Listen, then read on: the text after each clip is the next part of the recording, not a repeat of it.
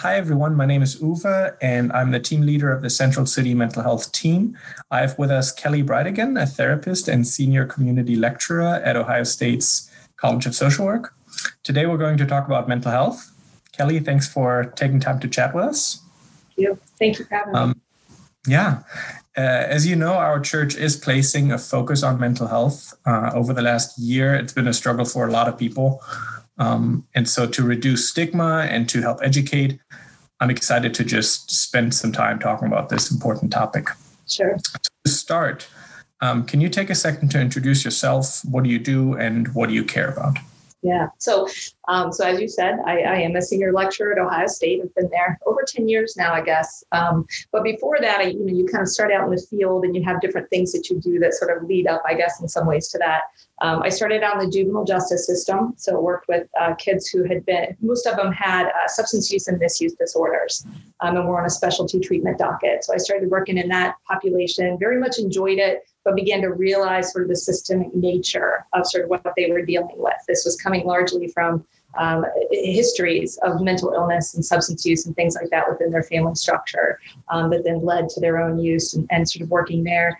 Um, I then went on to schools and sort of worked everything from kindergarten all the way through seniors and sort of got to know uh, what was going on there. Um, a lot of that was sort of social skills and helping, you know, academically get kids on track with where they needed to be.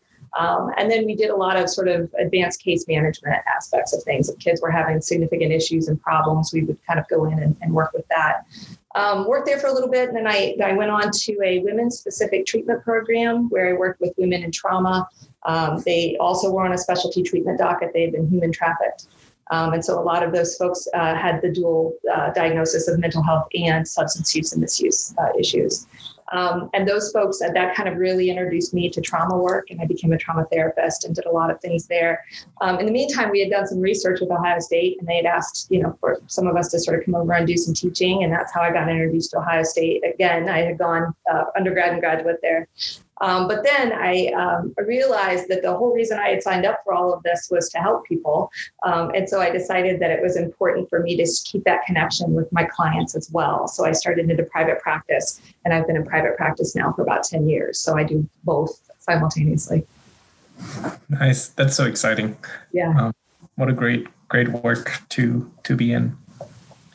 Um, so as we get into the specifics of mental health, one thing that we want people to know is that there is professional help available. Mm-hmm. In fact, our mental health team at Central City will help cover costs of the first couple of sessions with a counselor. Wow. Um, as someone, yeah, as isn't it? We're really excited to to be able to offer that to um, to people in our community um, that are affiliated with Central City as someone listen as someone is listening what are some of the warning signs that someone should watch for to know that they need to help uh, that to know that they need to seek professional help?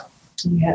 So I, I, think there's probably many warning signs out there but some of the main ones i would want people to think about would be things like um, having a, a, significant difficulty regulating your emotion you know? So if you're if you're super depressed and no matter what you try to do you just can't seem to go forward and do your you know your basic life sort of things or um, you're so anxious and worried all the time that it's just really disrupting you um, those are probably indicators that something has has happened that might might might require more professional assistance in some way um, I think doing things, you know, like I said, looking at, at aspects of your life, such as home and work and school. You know, if you're really struggling in those areas or something that's going on with your mental health is preventing you from being effective in those areas would, would be an indicator.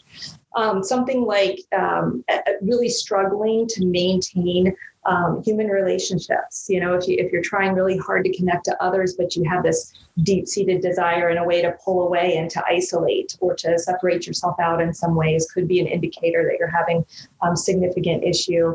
Um, I also think just uh, other aspects, such as someone who's experienced trauma, that is sort of having this this repeated kind of reaction to that um, or someone who's using substances in order to cope. Um, I, you know, I don't see that as a bad thing or a weakness. I see that as somebody trying to help themselves, but it it has this kind of negative consequence over time if that's being used as a primary coping mechanism. So I think in those instances, again, professional help might be warranted. Mm-hmm. Thank you. That makes that makes a lot of sense. And so there could be there could be multiple um, situations that a person could be in where it could be helpful to see somebody. Absolutely. Yep. Um, would you say, uh, does it need to be a full on mental health crisis to see counseling, or can someone benefit from seeing a counselor if they don't feel like they've hit rock bottom yet? That's a fantastic question, and and I, I get I even have students ask me that. Um, you know, for some folks, something like a rock bottom sort of situation is what is the the thing that that propels them to services. And, and there's nothing wrong with that. It, it, may be an indicator to the self that this is this is a time that i have to get help. I don't have another choice. Um, but in all honesty i think most therapists are going to say to you i'd rather see you before the crisis hits. You know I, would much rather um, see a couple that can't sort of organize what's going on between the two of them and, and get consensus rather than seeing them as they're ready to file divorce papers. You know what i mean? Like i think there's some preemptive work that could be done that could just help to help to process some of the information you're dealing with or stressful situations or whatever it is. Um, you know, my, in my own practice, you know, half of my clients uh, qualify as having a, a, mental health diagnosis. Half of my clients are dealing with life transitions. They don't really have a diagnosis. It's more um, some major life transition that they're just trying to process through or they're having difficulty with um, that doesn't require sort of this rock bottom moment or anything like that. Um, do you have some examples of what those life transitions would could be? So it could be something like um, maybe your kids have all left and gone away to college, and you're sort of wondering what to do now. Maybe the marriage is sort of um, not the way that it used to be, or that was centrally located around the kids, and now they're gone, and we don't know what to do. Um, it could be something like retirement, right, where you had this sense of industry, and now suddenly that's gone, and I don't know what to do with my time and how I fit in anymore. Um, could be something like a newborn baby. I, I, have a client that, that had triplets unexpectedly. so you could imagine sort of the chaos that comes about that and, and sort of that couple questioning their ability to parent, you know, and I'm saying, geez, people have problems with one, you know, it's, perspective, it's okay, you know? So, so I think, you know, those kinds of things, just these unexpected events or even events that, that you thought you had planned and then you go through it and you suddenly realize this is a lot harder than I thought. I think, um, COVID has been one of those. You know, nobody saw this happening. And so it's really changed our world in such a profound way that I think in some instances, just being able to process information with someone else outside of the self is, is incredibly important. Yeah. So I've heard I've heard people say that it's it's kind of like we go we go do our um our physical health checkup, right? Like at least once a year, but nobody ever talks about getting like a mental health checkup or seeing somebody just for a few sessions to see how how things are going. We're doing, you know, it's it's funny you bring that up. It's something I mention in classes a lot. Is that in our in our society we really do this weird mind body duality, right? Where we say the body, if you if something's wrong with your body, you go see your doctor. If something's wrong with your mind, you go see a shrink or a psychologist or a social worker or whatever. Um, and the realities are, if I'm depressed or I'm anxious or I, you know, whatever's going on with me, that that's mental situation is going to affect my physical body. The two are inextricably linked. Um, and so, so yeah, you're right. It's it's fascinating that we we create that separateness um, when in reality they, they both very much connect to one another. And, and I've seen more and more, and I, I notice this when I go to my own doctor, I've seen more and more where they're introducing sort of these mental health these quick checks or these little screenings that you fill out when you go in. And I'm, I'm i'm glad to see that because i think it's it's really opening up that awareness to how the two are so so remarkably related. Yeah. Mm-hmm. um, so i'm sure people listening know someone struggling with a mental health issue. How can friends and family helps help with someone experience a mental health crisis? Yeah. So this can be really overwhelming for folks in some instances, particularly when when you're not overly familiar with what's going on with the person or what's happening. So I want to I want to really lay the groundwork to have people understand nobody expects you to be a therapist for somebody. You know, this is just what that's why, you know, you and I have gone to school for as long as we have. We, we know that it takes a lot of training. Um, but I think there are some simple things that people could do every single day in order to connect to someone. I think finding out if they're getting care and then if not, helping them to connect to care. Um, I think being able to express concern and support. Um, it, it's it's fascinating. Some of the research that we've we've looked at uh, when we talk about um, you know counseling in general, and we look at what are some of the most effective treatments for folks. Um, the one thing that resonates and sort of really comes to the top of the list is having a really strong therapeutic alliance. Um, it's not some fancy questions that we're asking or the order in which we're asking them or any of that kind of thing. It's about the human relationship that we've created. Um, and I think in some ways, just being able to connect to somebody and support them and say, I'm here and I care, um, that has a profound healing effect for folks. Um, sharing the, the idea that there's hope, that these, these, these issues are treatable. We, we can certainly get in and improve um, the situation if, if we can, you know, kind of support someone and get them the help that they need. Um, you know, reassuring them that, that you care about them and help, maybe helping them with something simple like everyday tasks. Um, you know, if, the person is, is really depressed and, and kind of not able to get groceries or to do whatever it is, you know, being a, able to go and maybe help them do some of those those tasks, get the groceries or help them, you know, order online or whatever it is. Um, and perhaps I think one of the one of the biggest pieces that we could do as an individual is to recognize that we need to have respect and compassion and empathy for folks that are experiencing this. Um, I think sometimes, and, and not not by any fault of anyone, but I think we tend to explore the world through our own perspective or our own lens, right? So if I've experienced uh, depression or anxiety, then I have a better understanding of what others might experience. But if I've never experienced that, then somebody presenting with something like that seems very foreign and I don't understand it. Um, and so I, I think it's important to understand that a lot of times things like depression and anxiety and um, even ADHD or trauma, um, there's chemical reasons that these things are happening, neurochemical reasons that these, these situations are taking place, almost where the brain is, is uh, misusing or not using chemicals properly that's creating sort of this, this reaction that this person is having. Um, and so I think it's, it's very, very important that we recognize that. We don't get mad at you know the type 1 diabetic because their their you know pancreas is not producing you know it, insulin cells or whatever you know so so i think in some ways recognizing that that this is is sort of a, a real condition this is something that they they don't have a lot of control over and so in, in some instances that's why it's so important that they get the help they need in order to to fix that. Mm-hmm. so so there's there's a number of things that friends and family could do to to be supportive. Mm-hmm. absolutely um, along with see- seeking help, there are a lot of other things we can do to help um, cope with anxiety or depression. What are some of the most basic coping skills that that you recommend? So one of the things that I do whenever somebody comes to me with something like that and we begin doing our work, I, one of the main things I want them to do is to really gain self-awareness around their own condition. Um, really understand how does this work? What are things that could trigger me? What are things that could be um, instances that are indicating that my that my situation is going to get worse or that, that I'm heading down a path where where things could could be exacerbated in some way. So I, I really work with them almost as a I don't know investigator, I guess, to help them really map what's going on with their specific disorder and how it, it how it manifests for them.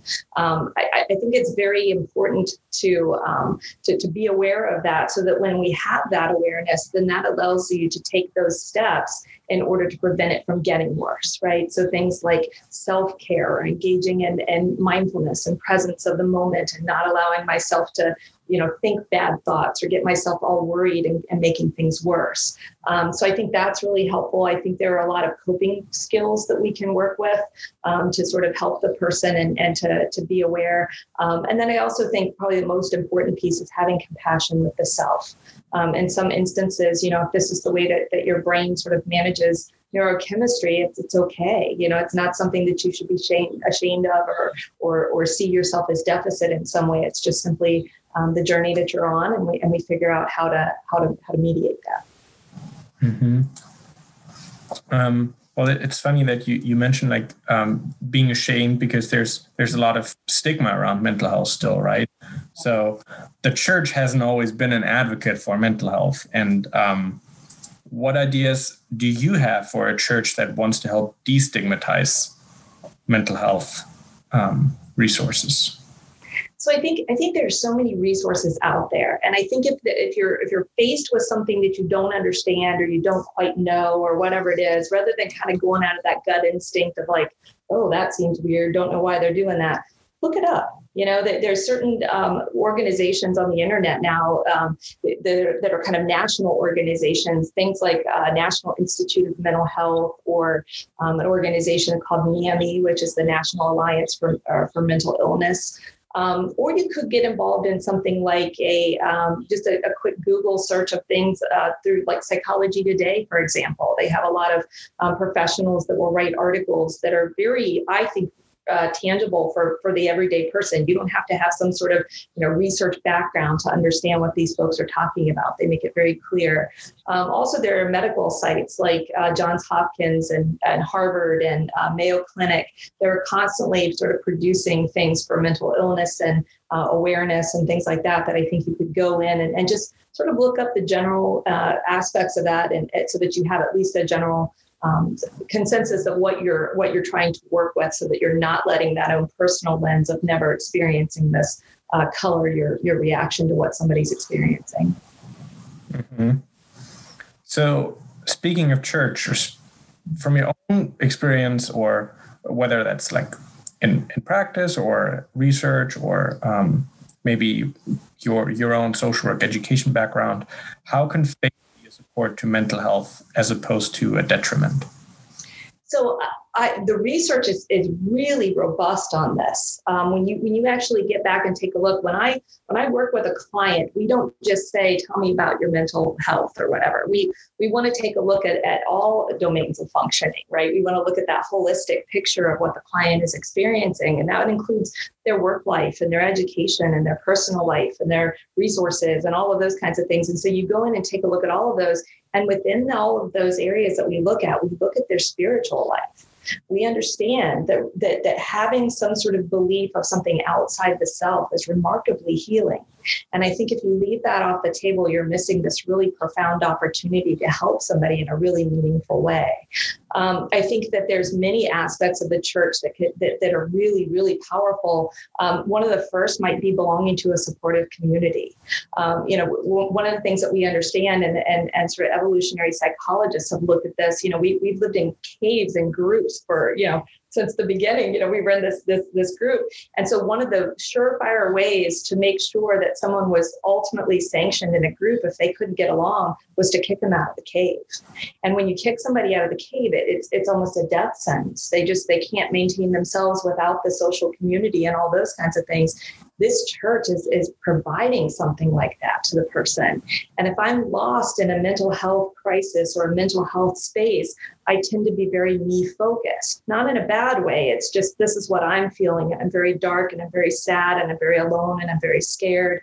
Um, and so having that community that pulls me out and makes me more of that we focus, that I'm okay and that this, this group cares about me, that is really, really profound and healing.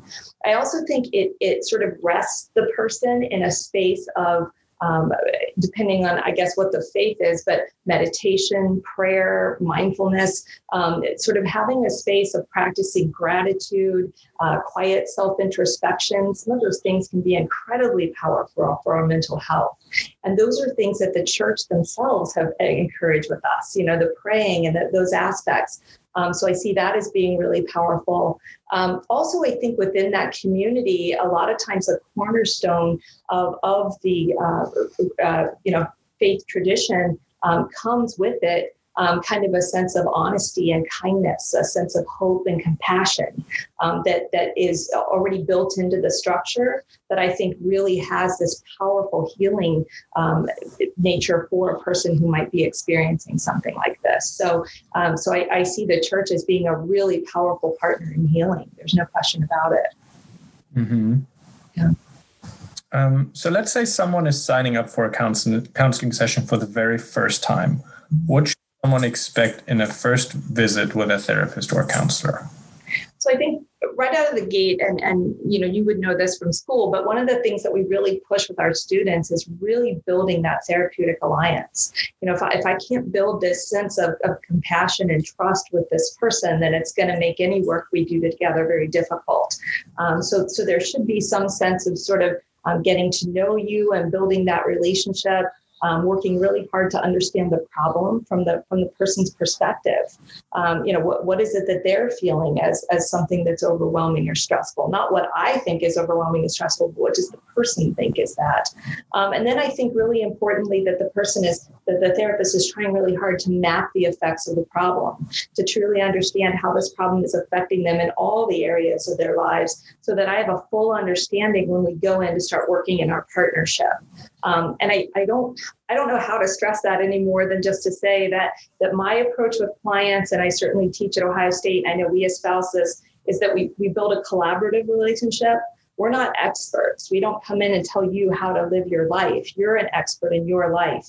I simply just come in and I, if, I, see myself as an expert in anything, I guess it's in asking questions, right? Like um, being able to come in and connect to that person to ask those questions that help to map what's going on. And then together through that collaborative relationship, hopefully then we build some sort of a um, an understanding of how to um, envision a, a problem-free future, or at least a, a, a future where that problem has less of an effect in your overall life. Um, so, what what what does the very first session usually look like for a client when when a new client comes to you? You've you've never met them. Uh, what is the first session like? So when they first come in, the very first thing out of the gate generally is that we're going to talk about confidentiality. That's one of those pieces that people are fairly nervous about because sometimes you know you don't want information on insurance or you don't want people outside of that room knowing some of the things you may share um, I've had clients share things with me that they've never told anyone else in this world. Um, and so they need to understand that, that our relationship is very much a confidential one.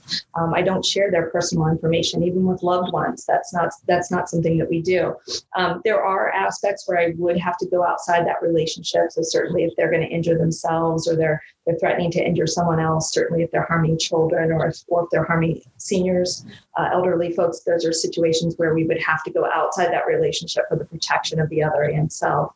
Um, but in general, I, we're going to talk about that right out of the gate. Um, and then what we're going to do is, is hopefully uh, create what we call a biopsychosocial assessment, um, which is it's going to kind of go in and really map all of the areas of the person's life. And I'm going to just ask a bunch of questions so that I understand um, how this works. And I know for some folks, you know, you kind of just want to get down and dirty and just hear, well, here's what's going on in my mental health.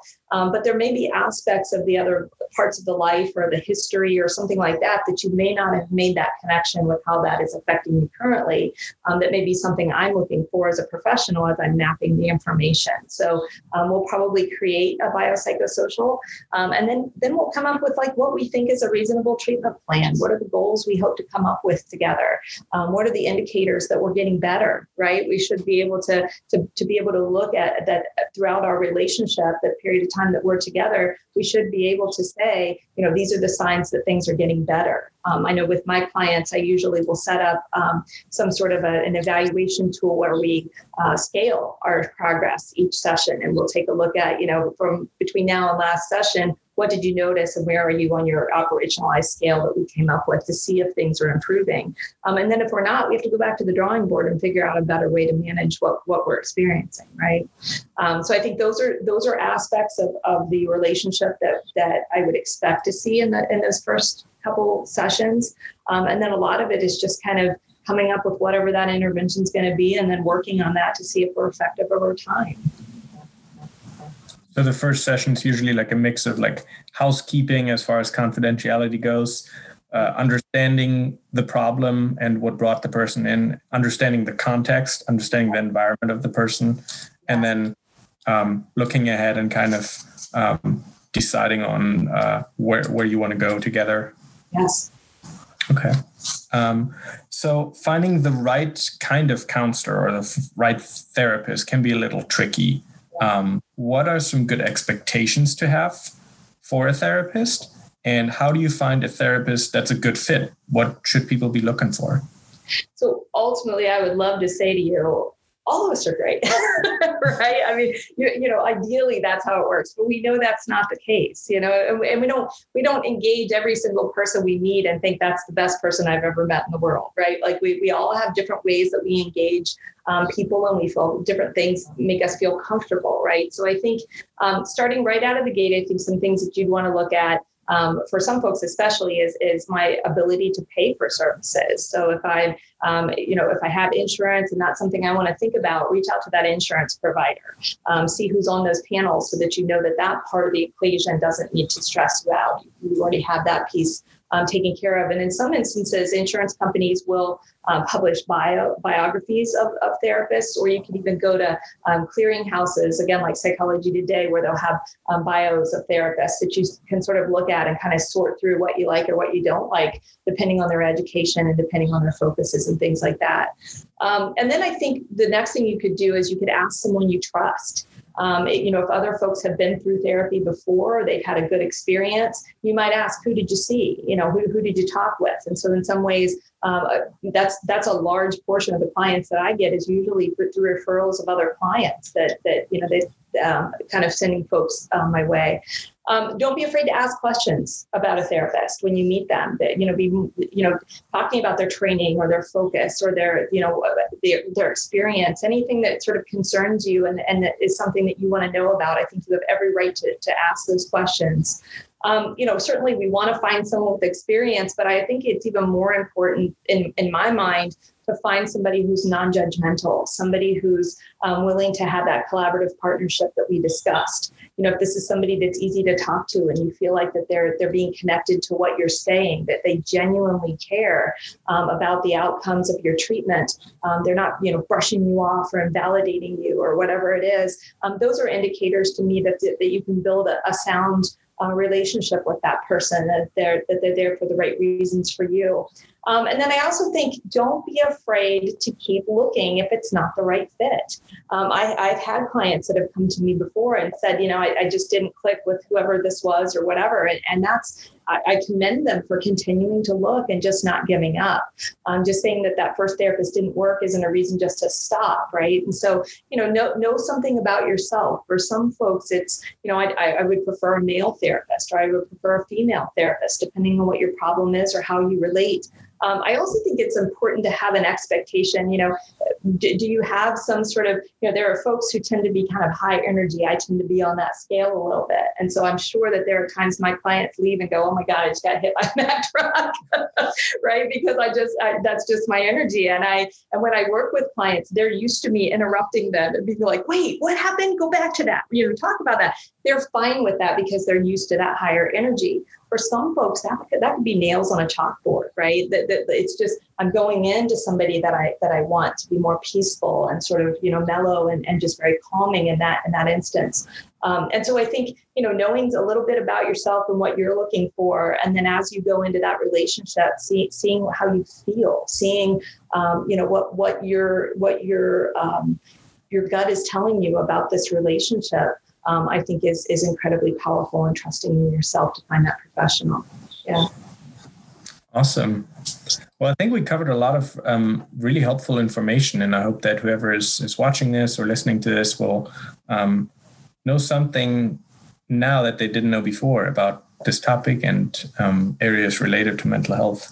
Um, thank you so much for taking the time to speak to us about um, what you do and um, just mental health in general. And um, we really, really appreciate it. Is there anything you you think we didn't cover, or anything else that needs to be said? You know, I, I just I think it's important to, to mention to you guys. Like, I, I'm so impressed with this whole concept of what you guys are doing. Um, I, I, just this is so important, and I think in something as powerful as as a, a faith based relationship that you have uh, with your with your not only with the folks in your community, but just in general, that you're taking the time to better understand this and to, like you said, put money behind the idea of, of helping people. Um, this is really, really powerful. And I would love to see this sort of being adopted by other faith based communities.